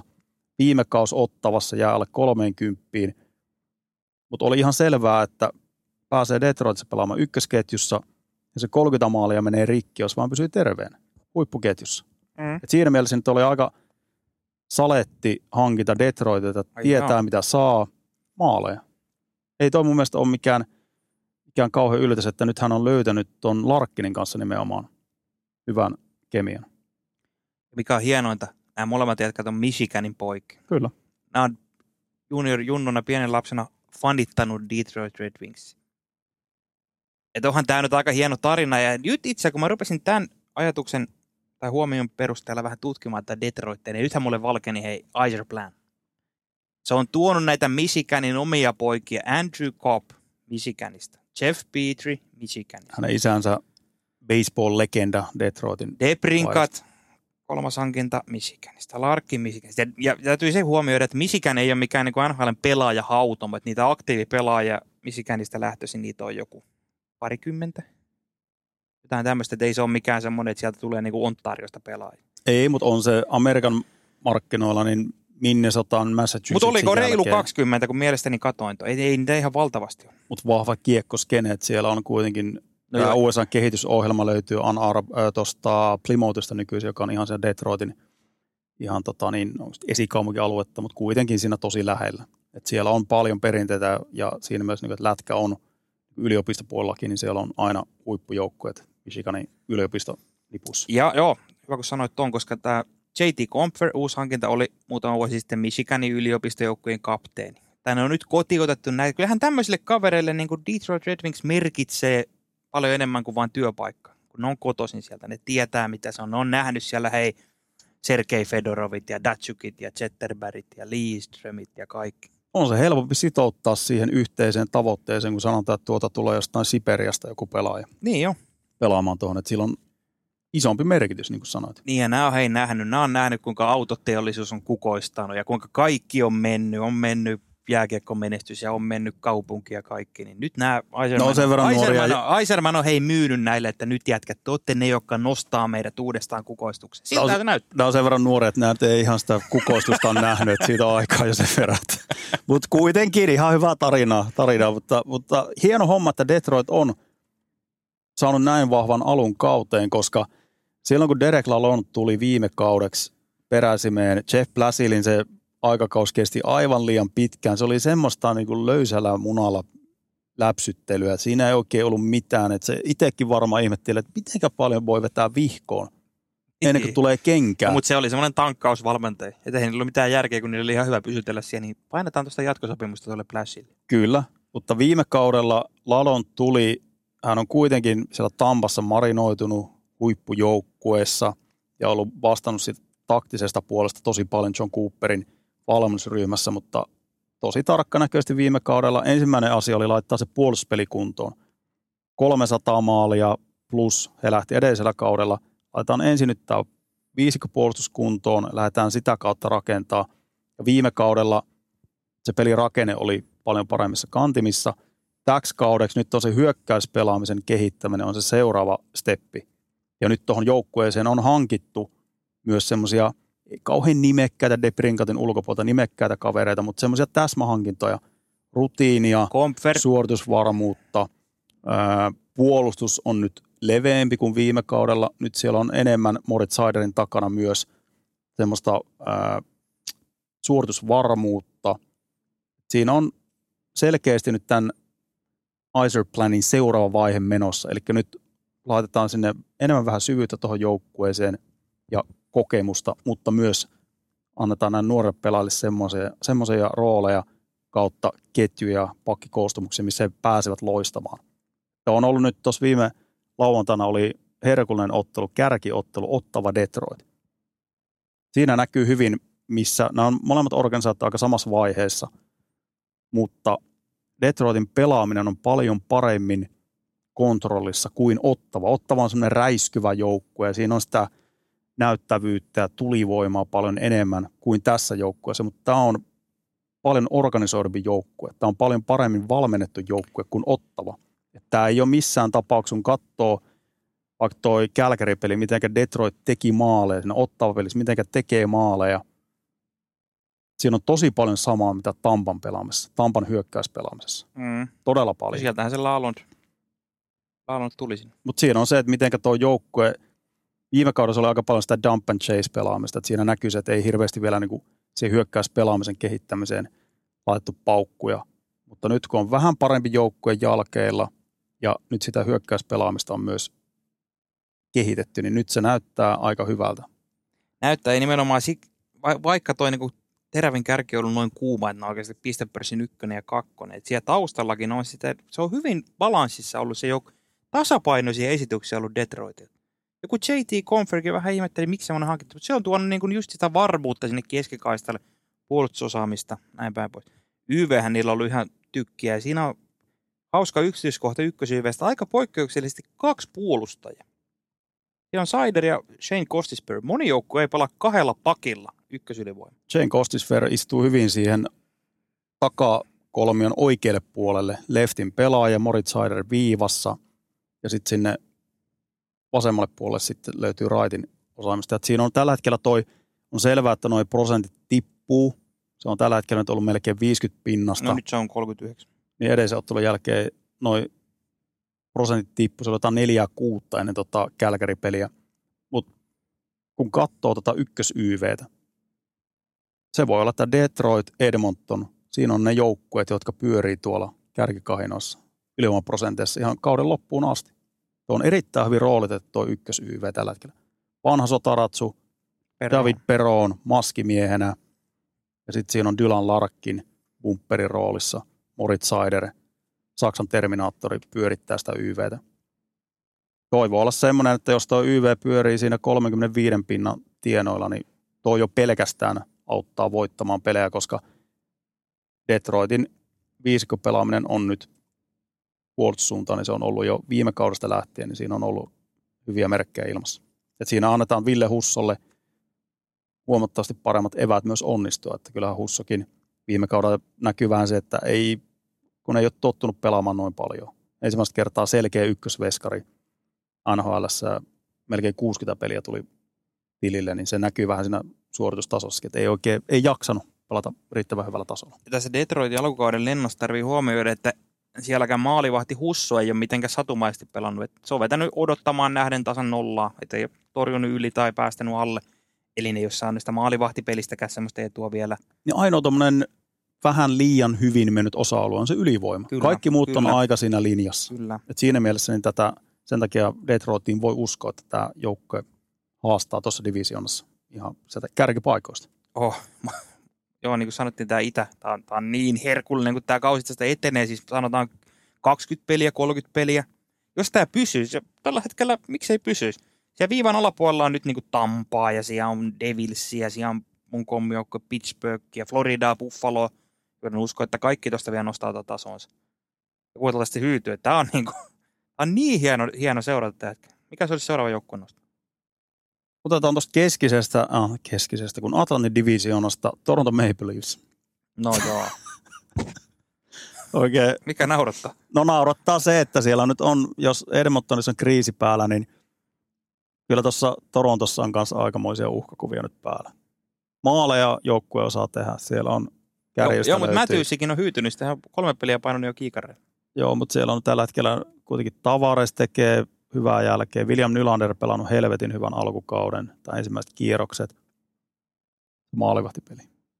Se on kyllä Samsonov ollut sarjan Jos- huonoin maalivahti. On, on. Jos Samsonov ei saa jatkossakaan silmiä kiinni, niin sitten on hätä Torontolla. Siinä on joku Joseph mm. Wall. Voi olla semmoinen, että jos tuossa nyt pääsee pelaamaan vähän enemmän, nyt yhtäkkiä se keikauttaakin niin päin, että nyt Wall joutuu pelaamaan liian paljon, koska Samsonov on se kaveri, johon nyt kaikki katseet kääntyy. Viime kaudella se oli kuitenkin Matt Murray, Samsonov, jompikumpi. Et jos toisella oli vähän huonompi runi, niin sitten toinen jeesas siinä. Nyt tällä hetkellä se on yhden kortin varassa, eli Samsonovin Mä varassa. kerroin Torontolle jo viime jaksossa ratkaisun tähän ongelmaan. Pistäkää sinne Nashvilleen tuosta noin vaikka ensi vuoden ykköskierroksen, kakkoskierroksen, kolmoskierroksen varaukset ja joku prospekti tai Mikko Kokkosia siihen kuorman päälle. Ei ihan riitä.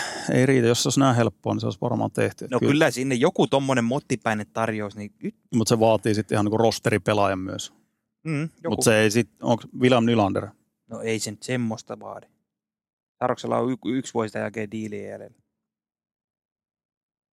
Veskari ne tarvii joka no, tapauksessa. joka tapauksessa, kyllä. Ja toinen, mikä mi- veskariteemasta voidaan puhua, niin Carolina Hurricanes. Olisitteko uskoneet, että tässä vaiheessa kautta Carolina eniten maaleja päästänyt joukkue viisi kertaa per peli on helähtänyt sitten Carolina pussissa. Siihen nähden kolme, kolme voittoa kuudesta pelistä on aika hyvä saldo. En olisi huolissani. Ei, ei, toi nyt on tommonen tilastoharha siinä mielessä, että kyllä toi katsoo ne Carolinan pelejä, niin, niin ei siinä vielä, vielä tuo puolustus on liian hyvä koomalekseen tuolla tavalla, että siellä on ollut ihan tämmöisiä niin Siitä me yksilövirheitä. olla, olemme samaa mieltä, että tämä on tilastopoikkeama, mutta se täytyy Carolinalta nostaa, että niiden, maa, ne on, niiden maalivahtiosasto on ollut kaikista nhl huonoin. Huonompi kuin tilastollisesti kuin Torontolla. Niillä on kolme maalia, kolme maalivahtia käynnissä ja ne on päästänyt 10-11 maalia yli odottaman. Eli jos ne olisi tilastollisesti no, perustason veskari, niin olisi 11, 10-11 maalia vähemmän päästä. Siellä on käynyt kaikki nämä kolme veskaria. Andersson taitaa olla taas telakalla. Vaihteeksi. Raanta on ollut ihan kesäterässä. Eli Kochetkovikin samoin, samoin. Sielläkin on mennyt neljää maalia yli odottamaan. Johan toi tommonen, että kyllähän toi tosta korjaantuu nyt väkisinkin. No on se tuossa divisioonassa, niin Ali, alivoima on ollut Carolinalla tosi huonoa. joo. Tämmöisiä erikoisia, ei niillä nyt mitään rakenteellista. Siihenkin nähdään, että sieltä kaksi parasta hyökkääjää käytännössä, Aho ja Svetsnikov puuttuu. Ne pisti Colorado oikeasti ihan tiukoille tuossa lauantai huippuottelussa. Siinä niin kuin maali odottama aloi enemmän, eikä kä- Colorado painoi niitä erikoistilanne maaleja sinne. Tekikö alivoimalla yhden ja ylivoimalla pari kolme, että nehän ne ratkaisi sen pelin. Vieläkö huolestuttaa kummijoukkueen pelaaminen tällä hetkellä? Pittsburgh. Siihen kun viittasit. Joo, No kieltämättä on ollut ihan syystä. ollut tota, viime, vi- viime viikolla kehuttiin sitä, mutta nyt on kyllä taas ailattelee, ailattelee kyllä paljon. Eikä vielä ihan yksilötasolta, niin Erik Karlsson. Eh, ihan ok. Malkin elää ihan uutta kevättä. Eniten 5-5 pistetään NHL. Joo, mutta tässä Pittsburghissa just se vähän sama mitä tässä Edmontonissa, että jaksetaan jauhaa sitä syvyydestä, mutta kun se on se yksi kysymysmerkki, että sieltä pitää tulla nyt sieltä Crosbyn ja Malkinin takaa enemmän. Riley Smith on ollut niin hyvä kuin osas odottaa, ihan loistava hankinta tuohon, mutta tuo Erik Carlsonin sopeutuminen tuohon Pittsburghin peliin, niin sitä tarkastelen erittäin tarkalla kammalla tulevina viikkoina. Lähteekö se oikeasti nyt? pystyy olemaan semmoinen dominoiva pelaaja Pittsburghissa. Alku ei ollut miten, mitenkään kauhean säkenöivä. Mm, molempiin suuntiin. Mutta näitä saman, saman keskustelun joukkoja on tässä nyt paljon. Florida, Tampat, näitä niin kuin idän tämmöisiä kiikunkaakun joukkueita. Sen takia tämä onkin niin pirun mielenkiintoinen tällä hetkellä. Carolinasta, kun puhutaan, niin otetaan kiinni Jesperi Kotkaniemeen vielä. On sitten ollut aika tykki kauden alku, kuusi peliä, kolme plus neljä. Semmoinen niin itseluottamus, kun hän yritti ilmaveiviä tuossa viime viikolla yhdessä pelissä. Ilmaveiviä yritellä ihan, jos, jos niin kädet ja polvet tärisee. Kyllä Jepu Kotkaniemi ottanut hyvin siinä nyt ruutua, kun Aho on ollut, Aho on ollut tuota telakalla. Ja tämä on myös, Kotkaniemi on jälleen kerran osoitus siitä, että kun NHL-varauksen jälkeen siinä menee monta vuotta ennen kuin nähdään, minkälainen pelaaja siitä kehittyy sitä pelaajasta. Nyt kuitenkin kolmosvaraus aikoinaan Montrealiin, kovaan painekattilaan. Vähän se ensimmäinen kausi jälkeenpäin on myönnettykin, että vähän väkisin pidettiin ylhäällä, että ei ollut vielä lähellekään valmis pelaamaan ihan tuommoisia pelimääriä, mutta, mutta se, miten Montrealissa vähän liian nopeasti nostettiin niitä odotuksia, että Kotkaniemi pystyisi nyt vaikka tulosketjussa pelaamaan, niin sitten kuitenkin sentterin tonttikin on vielä semmoinen, että siinä riitti paljon opeteltavaa, mutta hän on kuitenkin pelannut nyt, tämä on kuudes kausi Mm-hmm. Pohjois-Amerikassa. Se menee se 5-6 kautta, kun nähdään pelaajasta, minkälainen pelaaja siitä on tulossa. Ja nyt Kotkaniemi on maksanut ne oppirahat ja alkukausi näyttää siitä, että on valmis nyt olemaan tulosketjussa huippupelaaja. Niin, ja kun tämä otanta voidaan vetää sinne viime puolivälin kautta. Joo, ei ole kyse enää tästä syksystä. Viime joulukuusta lähtien Kotkaniemen on pelannut 57 ottelua, tehnyt 43 pinnaa. En mä odotakaan, että Kotkaniemestä tulee koskaan mikään piste per pelikaveri. Semmoinen 50-60 pinnan kakkosentteri. Ellei hän ole jo sellainen. On, on jo tässä vaiheessa. Kyllä mun mielestä odotusarvot voi nostaa vielä ylemmäs. Uskotko, Tältä että, Kotkaniemestä tulee piste per pelisentteri? Öö, nyky NHLssä maalimäärät nousussa, pelaa Carolinaan kakkosentterinä, 80 pinnaa. Oho, Ihan realismia, okei. Okay. täysin realismia. Kyllähän Kotkaniemessä iso asia on, mikä silloin monta ekaa, kolme neljä ekaa kautta oikeastaan, no kolme kautta, se sen olemus, semmoinen hessu hopomaisuus, se semmoinen, hän oli niin semmoinen kukkakeppimäinen siellä jäällä. Et sehän saattoi välillä, jos joku luisteli vierestä nopeasti, niin Kotkaniemi saattoi kaatua sitä ilmavirrasta. Joo, semmoinen honkkeli. Honkkeli, joo. Se on hyvä. Nyt, nyt sen sillä on selvästi sitä papua tullut vähän joka paikkaan ja hän niinku, luistelu on voimakkaampaa. Kotkaniemi ei ole luistelijana mikään semmoinen, niinku, joka liitää siinä jään päällä, vaan jää narskuu ja Kotkaniemen maisema vaihtuu. Nyt se voittaa niitä kamppailuita. Sillä on ma, niinku, ma, mailavoimaa, niin kuin Amerikassa sanotaan. Ja sit, kun Kotkaniemi tulee sieltä nyt sieltä laidan vierestä kiekon kanssa pois, niin sitten hän pystyy, kyllä hän, hänellä on hyvä pelikäsitys. Sitten hän Hyvät pystyy kädet, hyvä rakentamaan niitä paikkoja, kun sillä on ne edellytykset siinä niin kuin voimapuolella.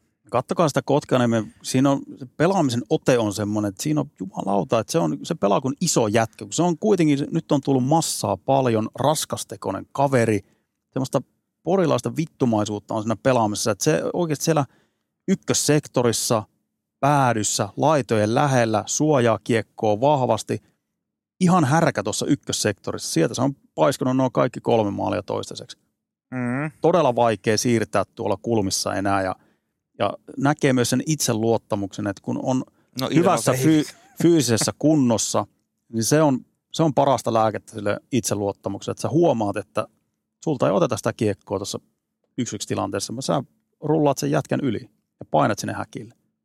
Se Hyviä ilma- merkkejä Niin, niin, Kotkaniemessä, oli. koska mä oon aika, aika skeptinen ollut Kotkaniemen suhteen silloin, kun hänet varattiin, että onko tässä nyt, silloin puhuttiin, että franchise-tason sentteri, koska menee noin korkealla. mutta et, et onko se nyt tulosketjun sentteri edes NHL?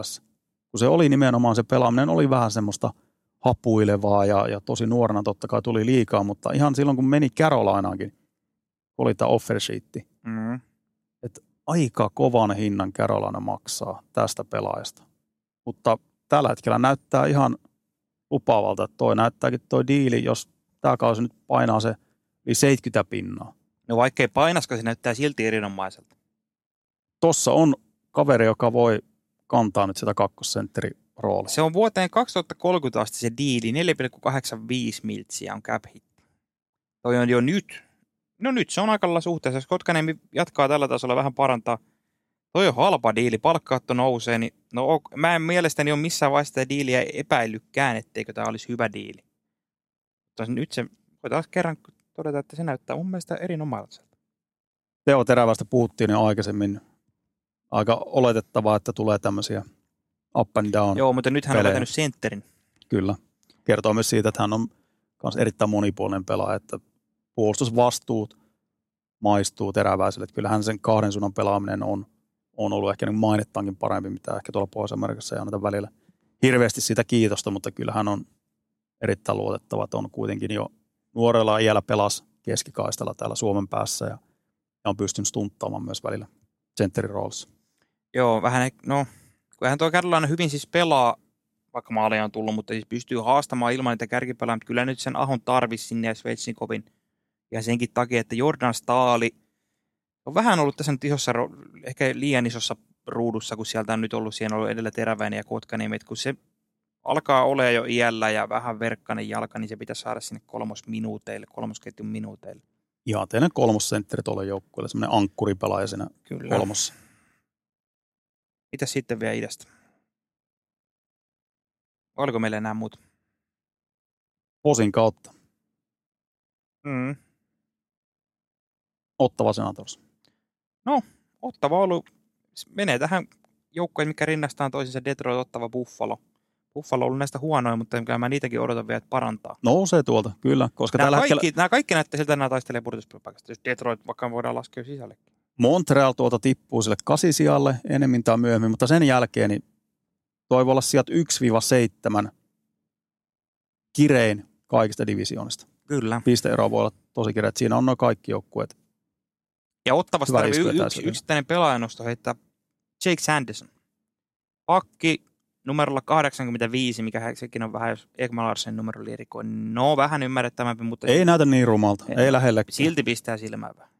Ei, mulla on taas, kyllä mä ostan ton 85 numero. 91, se on niin hyökkäin numero, se on semmoisen maalinälkäisen hyökkäin Okei, numero. okei, myönnetään. 85 on ihan, ihan hyvä, se, siitä annetaan Sandersonille kyllä puhtaat paperit, mutta Sanderson, Sanderson taitaa johtaa, mutta NHL puolustajien pistepörssi. ykkös YV, se on tällä hetkellä ottavan ykköspuolustaja. niin, niin Ei ole enää Thomas Chabot, vaikka peliajat on korkeammat, mutta kiekollinen johtaja on Jake Sanderson. Ja ton organisaation se kirkkain timantti nimenomaan puolustuspäässä. Jake, Ton Sa- jätkän ympärille rakennetaan tulevaisuudessa. Jake Sanderson ykkös YVC ja ykkös AVssä pelaa. Kyllä. Kyllähän toi ottavan pakistokin näyttää aika hyvältä, kun toi Sanderson on ottanut ton ruudun, koska siinä on kuitenkin Sapot, Chichirini siinä takaruuduissa sitten. Niin on se top kolme nyt siellä puolustuksessa semmoista, että näyttää erittäin hyvältä tuo ottavan tulevaisuus. Oh. Ja kuitenkin tämä Sanderson, eikö tämä pelaa tokaa kautta? Toinen kausi. Joo, viime kausi oli tulokaskausi. Ja kuitenkin, no, ei siis mistään puskista tullut, hän oli, oliko hän nelos- vai viitosvaraus silloin. Top 5 varaus. Jep. Toi on ottavalla ollut kyllä aika kultakin paljon jo nyt, ja hän on 21-vuotias. Tuossa väläteltiin jo, no, en tiedä oliko se nyt hot take, menikö johonkin miinaan tuossa, mutta Sanderson olisi tuossa Norris-keskustelussa. No, ei nyt mennä vielä ihan siihen, mutta ei. pistemäärät tulee olemaan, jos jos tuossa ykkösyyvessä saa jatkaa, miksei saisi jatkaa, niin ne tulee olemaan sitä 70 helpostikin, niin sitä kautta varmasti nostaa myös niitä osakkeita, mutta vielä on se puolustuspelaamisessa, niin totta kai siinä on vielä kehitettävää, mutta on, on vähän niin kuin etuajassa nyt ottanut tuon ykkösyyv pakin roolin tuosta. Oh, ja ottavan kannalta myös toinen pelaaja noista erittäin positiivinen Josh Norris, joka oli viime kauden käytännössä koko kauden sivussa. Nyt se on tullut siihen takaisin kakkosentteriksi. Iso pelaaja. Ja ykkös YVssä ihan erittäin tärkeä pelaaja siinä takasiivessä, että kyllä niin kuin toi ottavan sentteritilanne puhuttiin sitä aikaisemmin, että Stützlen takaa, niin siellä puuttu kakkos- ja kolmosentteri. No nyt Norris tuli sen kakkosentteriksi, Jane Pinto edelleenkin sivussa ei ole uutta sopimusta vielä, koska uskomatonta, mutta Ottava on ajautunut palkkakatto-ongelmia tässä vaiheessa. Mm. Että ei pysty maksamaan nyt semmoista hintaa Shane Pintolle, jota Pintolleeri pyytää, niin kyllä toi myös vähän herättää kysymyksiä Ottavan suuntaan. Että Joonas Korpisalo, katsotaan nyt miten toi lähtee toi hänen urakka tuolla Ottavassa käyntiin, niin ihan karmea tuo lauantai-peli Detroitia vastaan. Otti paljon isoja torjuntoja, mutta myös ei pystynyt nappaamaan tärkeillä hetkillä. No, tilastot on aika karmeita seurattavaa. Ja kun Anton Forsberg on taas aloittanut paremmin kuin Korpisalo, niin tuossa voi olla kova kilpailutilanne ja aika kovat paineet Korpisalolla, koska Ottavalla ei ole ollut pätevä ykkösveskari ja pitkään pitkään aikaa. Ja hänen pitäisi olla nyt se seuraat viisi vuotta. Niin seurataan mielenkiinnolla tuota Korpisalo taivata tuolla Ottavassa. Mm. Mennäänkö viikon tärppeihin? Viikon tärpit, Touru, anna palaa. Viaplay tärpit. Ja nyt täytyy oikein sanoa, että taitaa olla ihan historiallinen, on pakko olla. Siis tiistai keskiviikkoyö, 16 pelin kierros, mikä nyt sinänsä on jo melko poikkeuksellista, mutta että 16 ottelu, jokainen alkaa eri aika. Ne alkaa vartin vielä puolen tunnin välein. Suomen aika kello yhdestä kello kuuteen, jolloin alkaa viimeinen peli. Nyt on aika villi kokeilu. Ei tämmöistä aikaisemmin ollut. Ei Ei, ei tule mieleen. Niin, mun oli, olisiko tämmöinen to, toinen kyllä tällä kaudella, mutta siis 16 peliä, josta jokainen alkaa ripoteltuna, viiden tunnin ikkuna. Aika hieno. Ei paljon tarvi erätaukoja katsoa, jos suorana meinaa katsella noita. Eli mitä 16 tärppiä heti sen kärkeen. siellä on aika hyviä pelejä, siellä muun muassa Ottava Buffalo, samoin siellä joukkueita Pittsburgh, Pittsburgh Dallas, josta on mielenkiintoista. Tampa Carolina löytyy sieltä, Vegas Philly. Philly on noussut yhtäkkiä mielenkiintoisen joukkueeksi seurata, kestääkö lento. Tuossa on muun muassa tuolta jättikierrokselta vaan, vaan muuta. Torstai, perjantai yö. Pittsburgh, Colorado. Tässä nyt ollaan tätä Pittsburghia, että onko se lintu vai kala? Mä kumpi olisi parempi sitten, lintu vai kala. Riippuu ihan mitä haetaan. Niin, no siitä riippuu mitä haetaan, mutta ehkä, ehkä lintu kuitenkin, kun pingviineistä on kyse. Tuossa on iso mittari Pittsburghille ja niin kuin mainittu tosiaan Dallas, Dallas, Colorado. Nyt pitäisi Pittsburgh alkaa näyttää, että perkele ne on vielä mukana. Myös Dallas, Toronto on torstai perjantaina. Perjantai, lauantai yö. Devils, Buffalo. Odotan erittäin viihdyttävää kahden ahnaan hyökkäysjoukkueen matsi. Josta kumpikaan ei muuten aloittanut kautta erityisen hyvin. Sitten sunnuntaina prime time. Tässä nyt tulee lisää näitä samoja joukkoja, kun rupesin katselemaan, mutta sunnuntaina on hyvä prime time, Buffalo, Colorado. Ja nyt kun tässä nyt lueteltiin niitä, niin on Buffalo muuten iso viikko, että ne on isossa syynissä. Siellä on Ottava Devils, Colorado. Ja niillä on jo Montrealissa nyt tämän tulevana yönä, kun tämä nauhoitetaan. Mutta että tossa on, kannattaa ottaa, tai ainakin itse otan Buffalon tällä viikolla syyniin, koska kun noin pahimmat kilpailijat, Detroitit, ottavat raapii noita pinnoja, niin niiden on vastattava. Ja viikon viimeinen tärppi sunnuntai, maanantai yönä jo aiemmin mainittu Battle of Alberta ulkoilmaottelu Commonwealth Stadiumilla Edmontonissa. Kahden, kahden kriisijoukkueen taisto, jossa varmasti kyllä rätisee ja paukku. Herkullisia matseja tällä viikolla taas luvassa. Ja vieläkö oli? Vielä oli semmoinen, tuottajalta tuli korvanappiin viesti, että hikipanta.comissa on kuulemma meidän fanituotteita myy. Aivan, totta. En tiedä, uskaltaako itsekin katsoa, mitä siellä on, mutta kuulemma on ihan hienoja jotain. Hienoja erikoislogoja. Logoilla varustettu, oliko kahvimukea vai. Kyllä tuo pieni sneak peek, mitä saatiin, niin näytti aika hyvältä. Et sinne vaan ostamaan. Joo, emme, emme kyllä, emme kannusta ketään ostaa, mutta jos joku haluaa ostaa, niin emme pistä vastaan. Tuotteet on saatavilla. Kyllä. Katsotaan, miten tuo katalogi tästä muotoutuu vielä kauden aikana, että tuleeko se tästä minkä näköistä Joo, ehkä, kamaa. po, en tiedä, no, en lupaa. Ehkä ne sateenkaaripaidat sitten jossain vaiheessa. Ehkä, Teemalähetys. joo. Se voisi olla. Viikon päästä jatketaan Touru Hoffrein podcastin parissa, että liittyköhän silloin seuraan. Es-tu prêt, monsieur Toru Au Canada, terre de nos aïeux, ton front. Merci, c'est suffisant, monsieur Toru. Eiköhän tää ollut tässä.